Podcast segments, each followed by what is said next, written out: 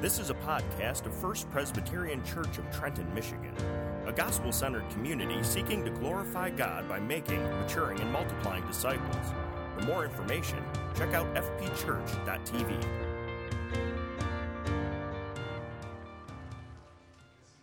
Reading of God's good and holy word comes from Ecclesiastes chapter 5, verses 1 through 7.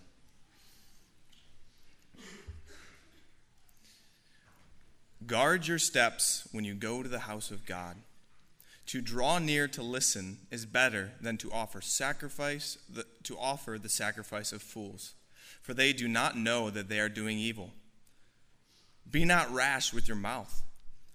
Do not let your heart be hasty to utter a word before God, for God is in heaven and you are on earth.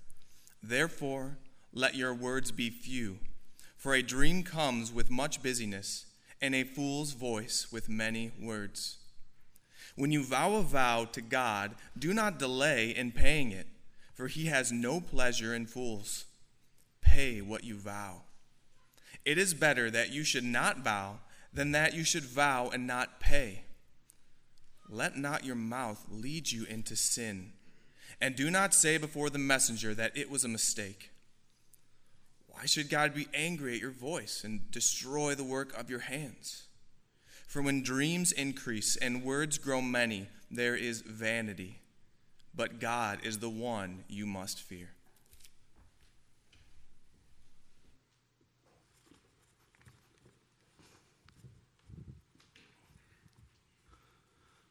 So, good, good morning again, First Pres.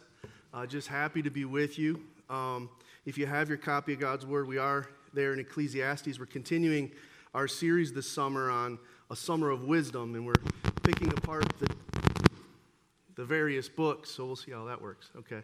Um, let's, let's pray. Let's pray that that works. And then uh, we'll pray and ask God to bless our time together.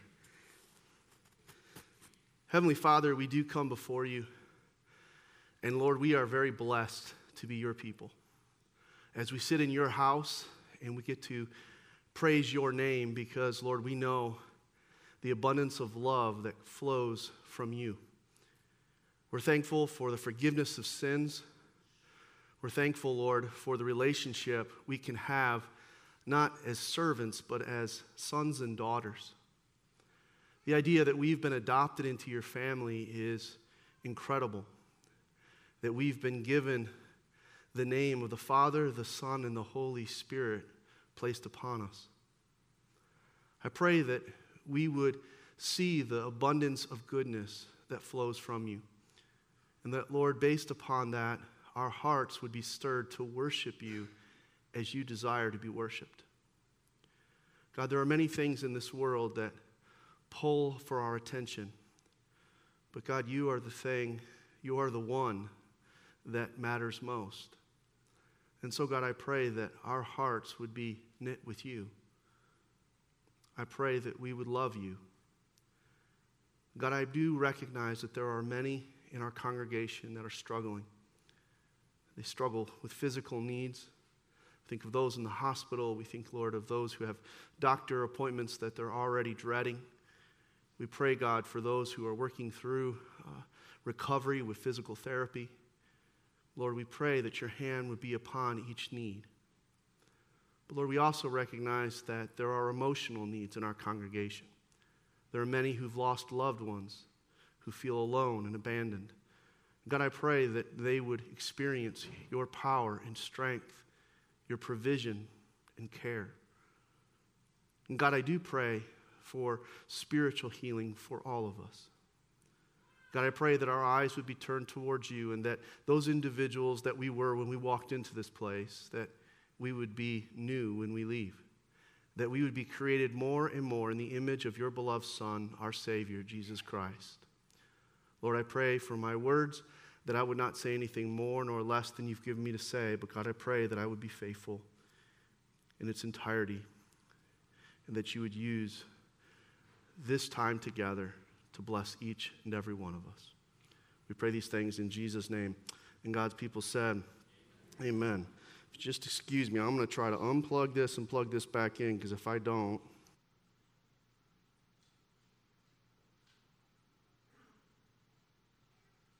silence. At camp, I would have had y'all sing, sing something, but we're not at camp anymore, so I can't do that.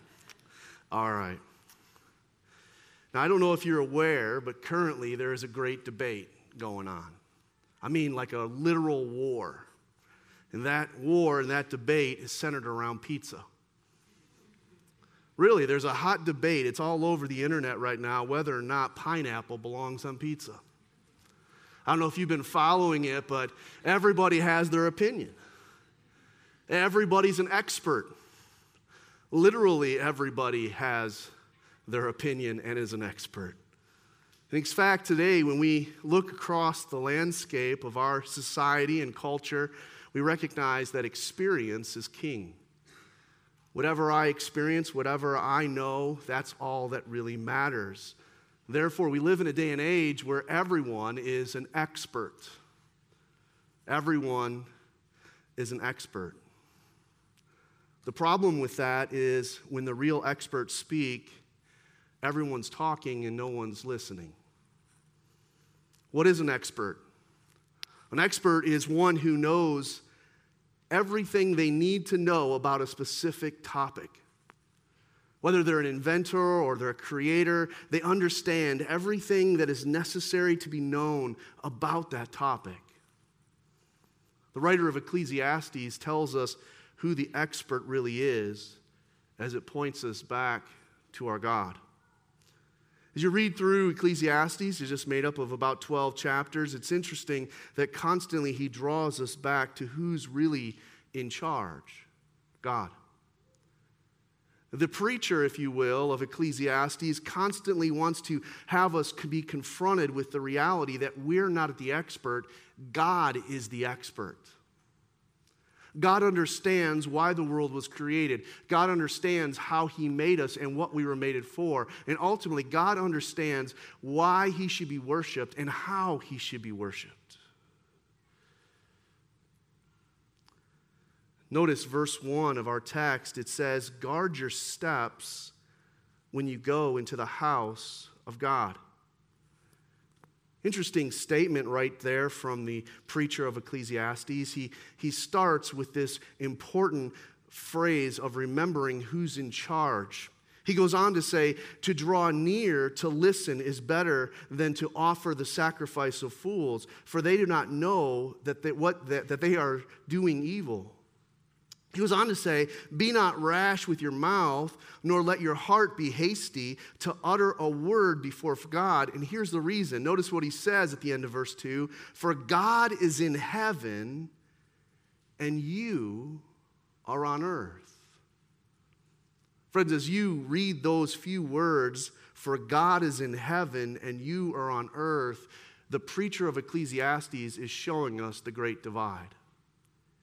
He's showing us the difference between who is really the expert and who is not. As he draws our attention to this, he's saying God is the creator over all. He is the king of kings. His throne is in heaven over everything. And you, you're on earth. Your focus is limited, it's narrow, it's not all inclusive.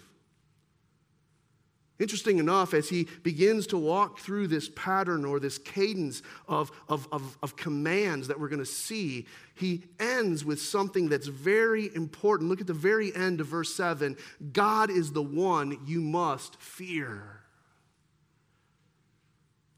God is the one you must fear. I would love to stand before you today and say that that word fear is the same idea as in Proverbs, which just means reverence or respect. But that word fear here in Ecclesiastes actually means to be afraid. what the preacher of Ecclesiastes is telling us is to remember our place. We're not experts, we don't know everything, but God is. And therefore, we should submit to God and His authority. That's the point of what the preacher of Ecclesiastes is writing. You're on the earth. You're mere dust. You're part of the creation, but not God. God sits in heaven. He is over all. And therefore, God must be feared. I would say it this way to our culture today I would say God must not be ignored. See, we're in the habit of worshiping everything but the living and true God today. As we look through the scope of everything man worships, everything that's important to man, everything that man will commit to, there are so many things that take the place of God. The preacher of Ecclesiastes would say that's foolishness. That's foolishness. There's only one who is the expert, and we must all bow a knee to him. Verses 1 through 7 of chapter 5 teach us that we must worship God. The worship of God matters, and how we worship God matters. The very end of Ecclesiastes chapter 12, verse 13 reads this way Fear God, there he states it again fear God, keep his commandments, for this is the whole duty of man. For God will bring every deed into judgment with every secret sin. Whether good or evil, everything, everything, everything will be held accountable. So fear God and keep his commandments. I wish I could stand in the pulpit and say, God doesn't care how you live. God doesn't care what you do. You know how easy I'd make my job? You know how easy my job would be if that were the case, but that's not the case. The book of Ecclesiastes is a book that is speaking to our generation. It matters who God is, it matters who we are, it matters how we go about doing the things we do in our lives. And here's why the preacher of Ecclesiastes would say because he's king. He's ruler over all. And as a king rules his kingdom and has the right to demand how his subjects honor him, how much more does the king of kings have the right to demand how we would honor him? Friends, let me give you a couple pictures very quickly from the Old and New Testament. God's wrath is poured out upon those who do not honor him the right way. The first way place we see this, not the first place in the Bible, but the first illustration I'm going to give you is through Nadab and Abihu. Those two men that decided they were going to offer what is literally called strange fire before God. That's all they did. They went to worship. They even made an offering. But it wasn't what God commanded. And what happened to them? Poof in the Old Testament, we say, that's the book of Leviticus, Aaron. That's not for us today. God's different today. Has God changed? No. If that weren't enough, we see in the New Testament two times where we're told of Jesus cleansing the temple. One in John chapter 2 and the other in Matthew chapter 21, we're told that he put, took the time to actually make a cord, a whip, where he went around flipping tables and whipping people for what? Making the house of God a den of thieves. Two times. It's believed by many scholars that he did it at the beginning of his ministry and he did it again at the end of his ministry. Why? Because we have the habit of going back to the way we do things. But again and again, he made sure that we would understand the house of God is to be honored. The worship of God is to be done the way God desires. See, friends, let's be clear. Being wise, according to the preacher of Ecclesiastes, is knowing God is serious about worship. You want to be wise? It's about knowing that God is serious about worship. Now, we can get very serious about the worship of the things of this world. Let me tell you, at home, when the Michigan football game is on, everybody better be quiet. I have a TV to myself. I'm dressed from head to toe in blue and gold. I am singing the fight song in my head throughout every touchdown, every interception, everything they do right, I celebrate. And when they don't, I weep. I am emotionally attached to a Michigan football team that most of you don't even care about. The fear, though, is that we worship the wrong things.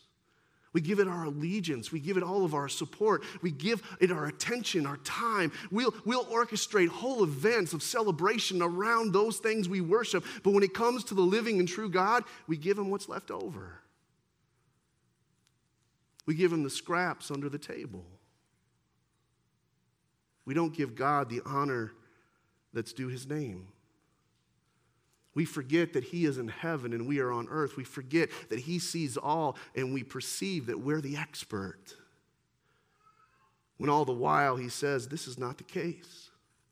And so I draw your attention to the words of the preacher in verse 1. He says, Guard your steps. Guard your steps when you go into the house of God. Guard your steps.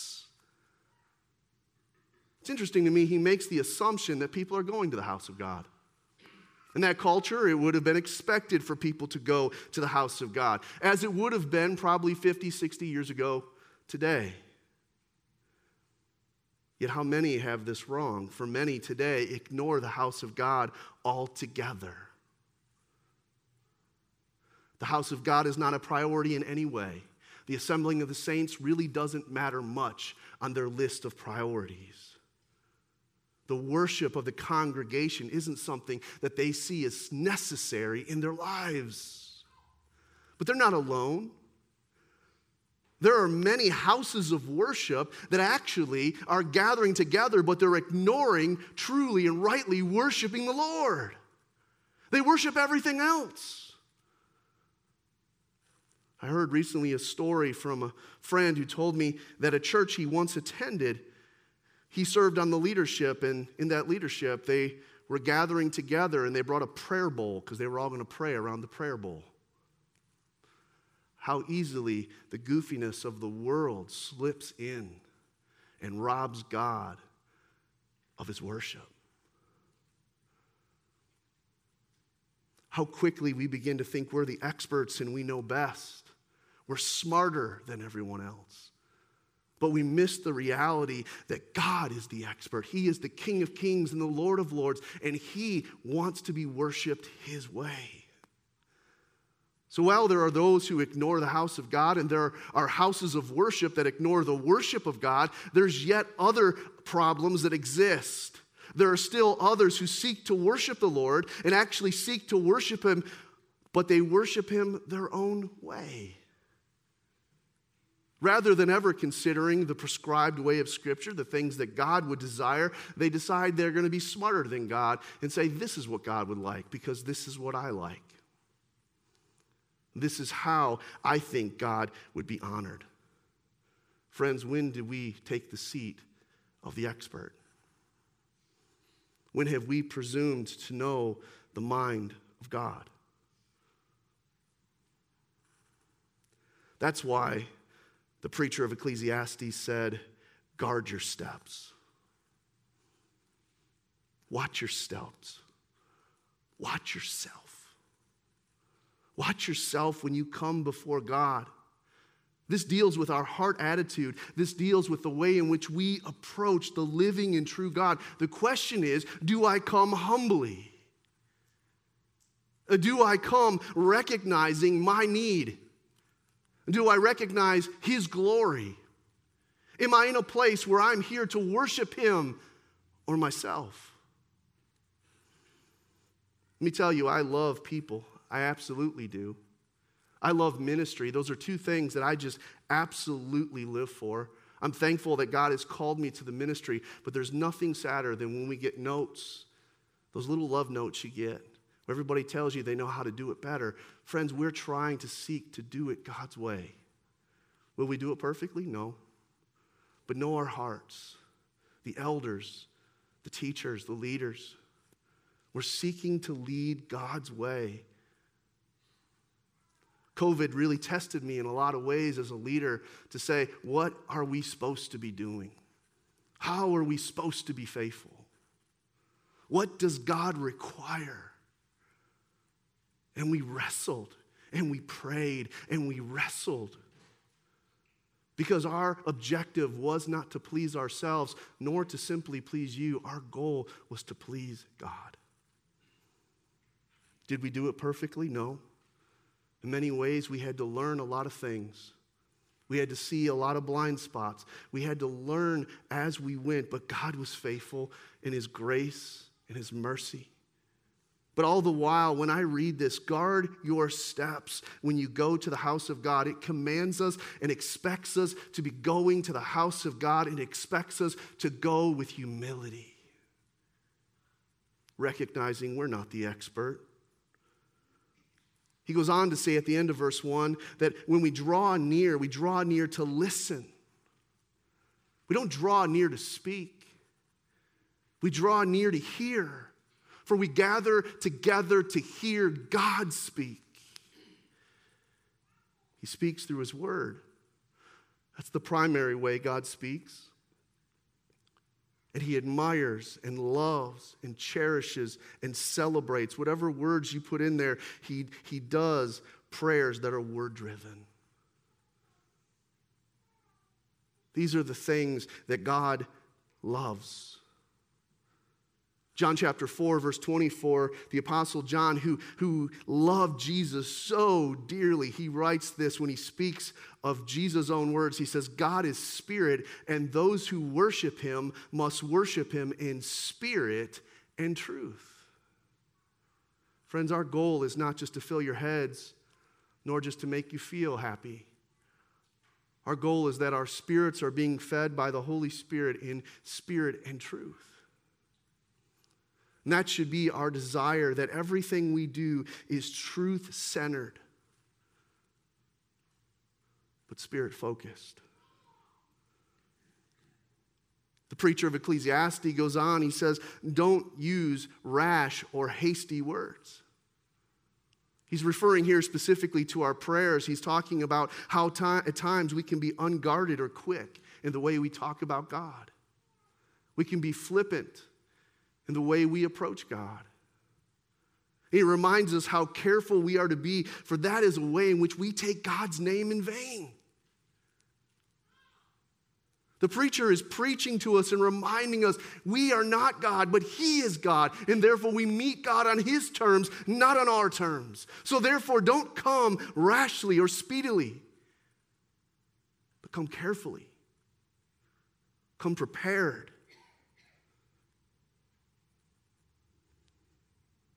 Don't let your hearts be hasty. Another way to say this is think before you speak. Choose your words carefully. See, friends, words matter, don't they? In the book of James, he writes in James chapter 3 some very interesting words. He, he makes it very clear that words are like a bit in a horse's mouth, which can steer the whole body of the horse, yet it's so small. He then compares words to the rudder which steers a great ship. He then compares words to just a little spark that sets a whole forest ablaze. How powerful are our words? And he says how important it is that when we pray, we guard our words. The safest way to pray is to pray God's will be done. To honor God with hearts that are truly humble and submissive to His will rather than always demanding our will because we're not the expert, He is. See, friends, his point that the preacher of Ecclesiastes is making is wisdom is guarding your words, especially in worship. Wisdom is guarding your words, especially in worship.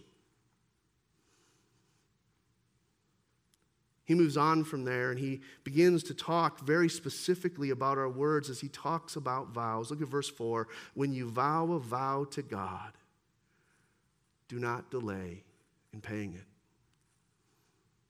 Interesting enough, we often don't think about vows. We don't think about the fact that our yes should be yes and our no should be no. We make vows all the time and we tell people we'll be somewhere and we're not, and people begin to lose respect for us. When we say we'll do something and we don't. That's how businesses go under because their word means nothing. How much more do our vows or our promises to God mean? Our own statement of faith says this about vows. In the Westminster Confession, chapter 22, it says this A lawful oath is a part of religious worship. Don't miss that. A lawful oath is a part of religious worship, wherein, upon occasion, the person swearing, swearing solemnly called himself to God and, and, and say, God, here, ultimately, hear my promise. Uh, the, the confession goes on to say, whoever takes an oath ought to duly consider the weightiness of what they're making that oath about. Friends, do we really consider the fact that our words, our, our vows before God, are part of our religious worship? The things that we say, the things that we promise. Today we saw individuals stand before us and take vows, we do that on purpose. It's part of the religious worship. And part of those vows are for the peace and the unity and the harmony of the church. Part of those vows are promises that we lead complete allegiance to Christ. He goes on to say in verse 5 it's better not to even vow than to vow and not fulfill it. How important this is for each and every one of us to really think about the things we say. When we're saying, uh, God, thank you for everything, do we really mean it? When we say, God, I'm sorry for my sin, do I truly believe that I've sinned against a holy and perfect God? These are the ways our prayers are made up, the things that we say when we communicate, communicate to God. But do our words really carry the weight they're supposed to in the worship of God? Notice verse 7, the preacher says, When dreams increase and words are many, there's vanity. Friends, how often our words are just meaningless? And God knows our hearts. Friends, as you read this, as you see the weight of Ecclesiastes, you understand that the preacher is preaching us to recognize we are not God. And we must submit to his authority. He must become priority. He must be the center of our worship.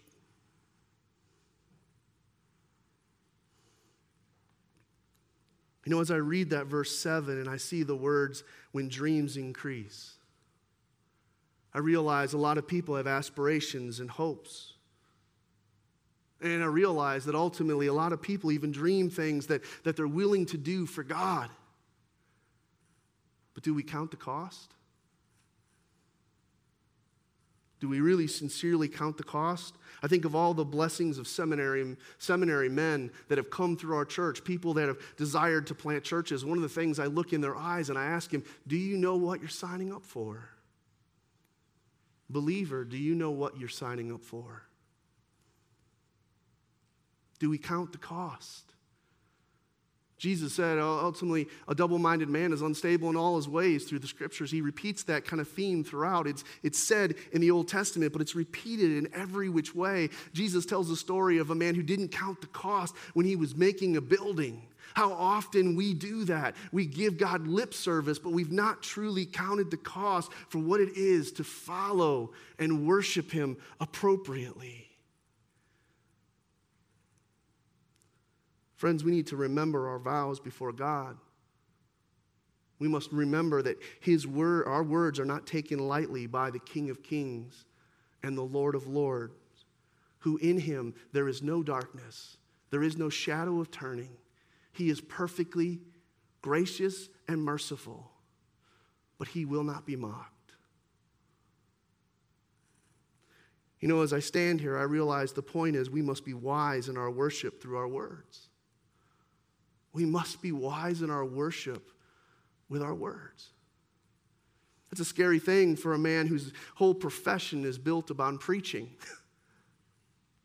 It's an intimidating thing to realize the responsibility I have to stand before you. And yet, in that same passage where James talks about the rudder and he talks about the power of the little rudder that turns the whole ship. He gives a warning in that same chapter. Listen to what he says Not many of you should become teachers, my brothers, for you who know that we who teach will be judged with greater strictness. Friends, I believe that to be a truth and a responsibility for all who stand behind this pulpit that we have a responsibility to be faithful to the Word of God, even when it's not convenient or comfortable, even when culture pushes in and says it won't align, we don't align. We have a responsibility because we understand who's really in charge. But, friends, as a church, do we really understand who's in charge? Are we living our lives centered around Christ? Are we careful with our words and our worship to make sure they match the things that God demands? Because we are told repeatedly that we're to fear God, for He is in heaven and we're merely on earth. Friends, as I share this, this is a lot of bad news, isn't it? There's a lot of bad news because there's not one of us in this room, including myself, who just read a passage of Scripture that can indict me. This is bad news because there is not one of us who lives up to this expectation. We have all fallen prey to using loose words regarding the worship of our God. And all of us deserves to fall into the hands of an angry God because he is worthy of proper worship. He is worthy of all of our attention. You know why? We don't exist without him. We don't even have the ability to breathe without him. And we surely do not have salvation and hope without him. But see, that's the good news, isn't it? That He didn't leave us there. That Jesus is faithful where we are broken. That's the good news of the gospel. That's what the Bible points to. That ultimately Jesus is faithful in all of the ways that we fail. Where our worship is imperfect and sinful, even, his worship of, of, of the living and true God was perfect here on earth. He even said everything he did, he did to please the Father. In everything, Jesus sought that he would fulfill the Father's plan. Jesus was faithful in every vow. He was perfect in every word, fulfilling them no matter the cost. And see, Jesus is the one who makes our worship perfect. Jesus makes what we do here today acceptable. In Romans chapter 5, verse 1, we read, Therefore, since we have been justified by faith, listen to this, we have peace. Not wrath, we have peace with God through our Lord Jesus Christ. We have peace. We're not at war, we're at peace.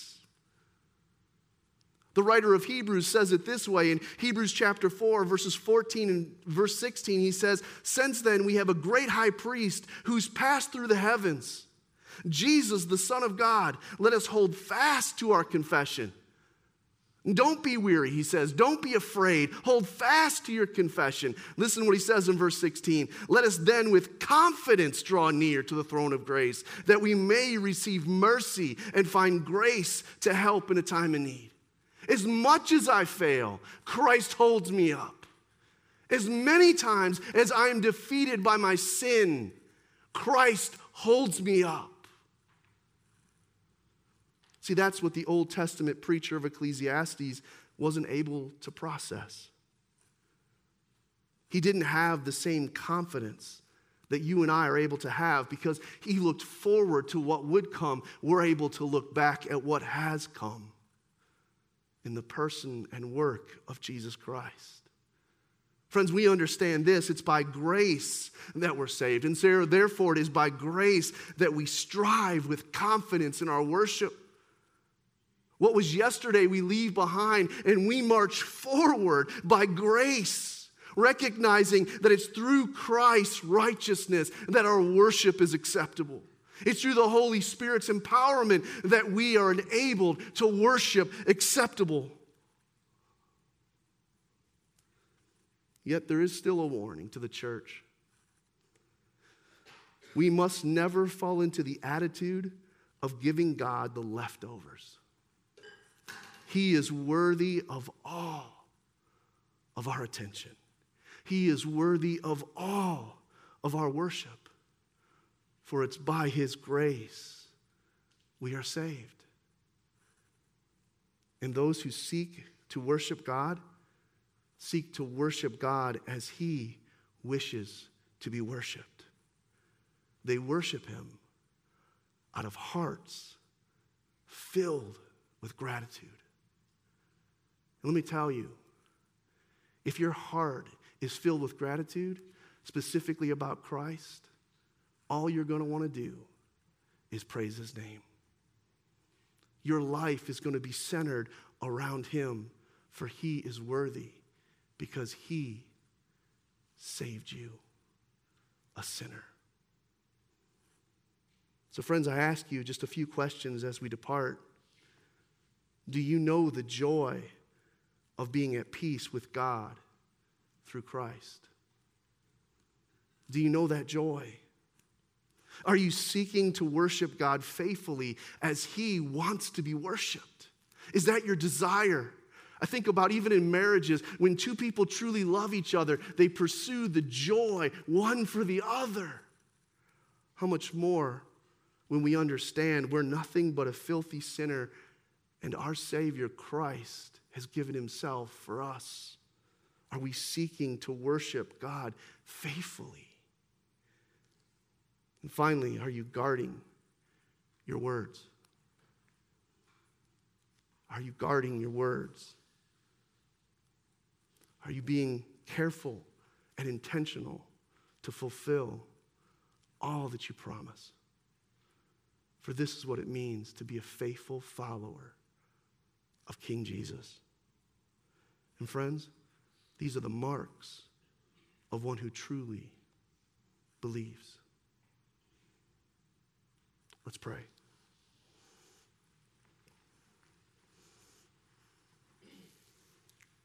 Father, as we close our Bibles from an Old Testament book in many ways that can bring fear into our lives, as we recognize that all of our words and all of our actions will be judged by a perfect and holy God, as it stirs in us fear because we recognize that we don't measure up, may we run to the Messiah the hope of the gospel, Jesus Christ Himself, the one who was perfect in our place, the one who stood in our condemned position, nailing all of our sins to the cross. The one who clothes us in his righteousness, his perfection, so that our deeds are now good because of Christ. Our worship is now acceptable because of his faithfulness. God, may that bring joy to the believer here. But Lord, for those who are afar off, I pray that you would bring the fear of God into their lives and help them to run towards you, the only Savior, our Lord, Christ. Amen. This has been a podcast of First Presbyterian Church in Trenton, Michigan. For more information, please visit us online at fpchurch.tv.